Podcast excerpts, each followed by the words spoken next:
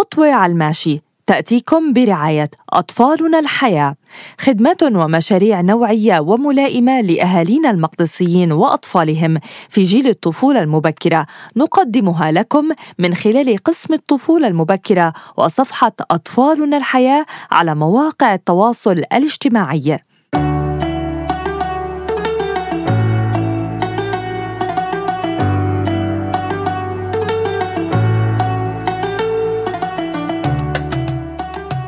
صرنا بنص رمضان ومشينا معكم خطوة بخطوة هالمرة بخطوة على الماشي. سؤال ورا سؤال والسؤال الخمسة هو كيف يمكن تعليم الطفل احترام مائدة رمضان. شهر رمضان المبارك فرصة عظيمة لاجتماع العيلة كلها على مائدة الطعام ويمكن استغلال هاي الأوقات بتدريب الطفل على أداب وإتيكيت المائدة ليعتاد عليها من الصغر ويصير هذا الإشي سلوك لائق مرافق لإله كل عمره. ومن الخطأ تشجيع الطفل على التمادي في سلوكيات غير مقبولة على المائدة بغرض تشجيعه على تناول الطعام.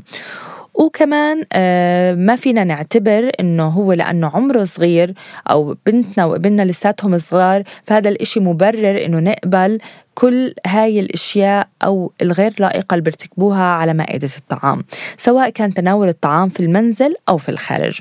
وفي أوقات كتير بيتغاضوا الأهل عن بعض تصرفات الطفل على مائدة الطعام مثل مثلا بيلعب بالمعكرونة بيسكب المي الأشياء آه، المشروبات وبيستخدم الملاعق لحتى يعطينا لحن موسيقي رهيب. وبنفكر إنه هاي التصرفات ممكن تكون مناسبة له بمرحلته العمرية يعني بنقول معلش ما هو صغير.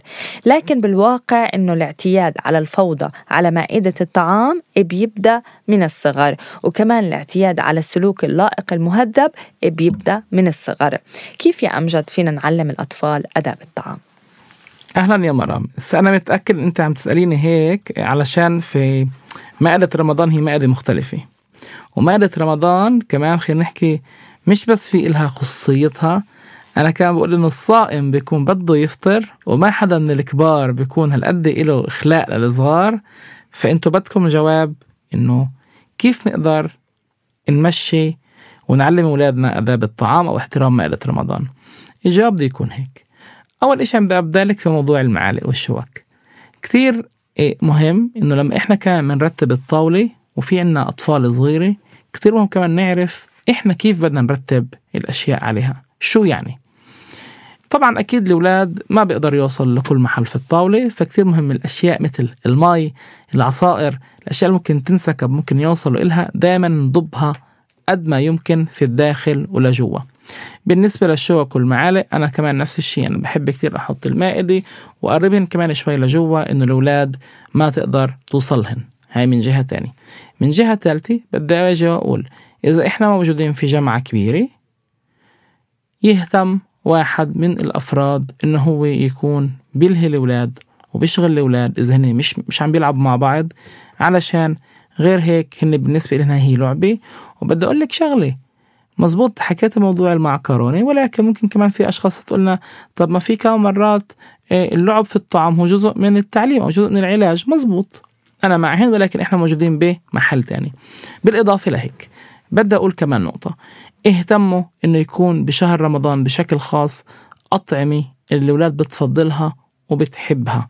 على القليلة نوع واحد اللي هن عن جد بحبوه بحبوا يأكلوه هذا كتير راح يخليهم ينشغلوا في الأول في موضوع الأكل ويعطينا إحنا هيك شوية هدوء نعرف نتناول وجبة الإفطار وما نكون عم بنحس حالنا إنه مش عم بقدر مش عم بهدوا لي بال وبدهم مني كل وقت. لا من هون لا من هون تلعبش بهيك تلعبش بهيك ليش الولد بيلعب بالطعام؟ بشكل عام كان هو بيلعب بالطعام اللي هو بحس إنه ما بيقدر يأكله أو ما بده يأكله ومن هون بيكون نابع هذا الموضوع. فعشان هيك يمكن شوية هندسة مسبقة بدي أقول مننا ونهتم كمان زي ما إحنا نهتم للكبير إنه يكون الطعام اللي هو بيأكله. وإحنا كان نعرف في رمضان بيكتر شرب القهوة.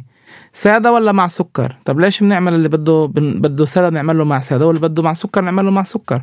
نفس الشيء الولد الصغير اهتموا يكون إشي واحد هو بحبه خليه ياكله وبهيك أنت كان بتصيري تخفي أقل.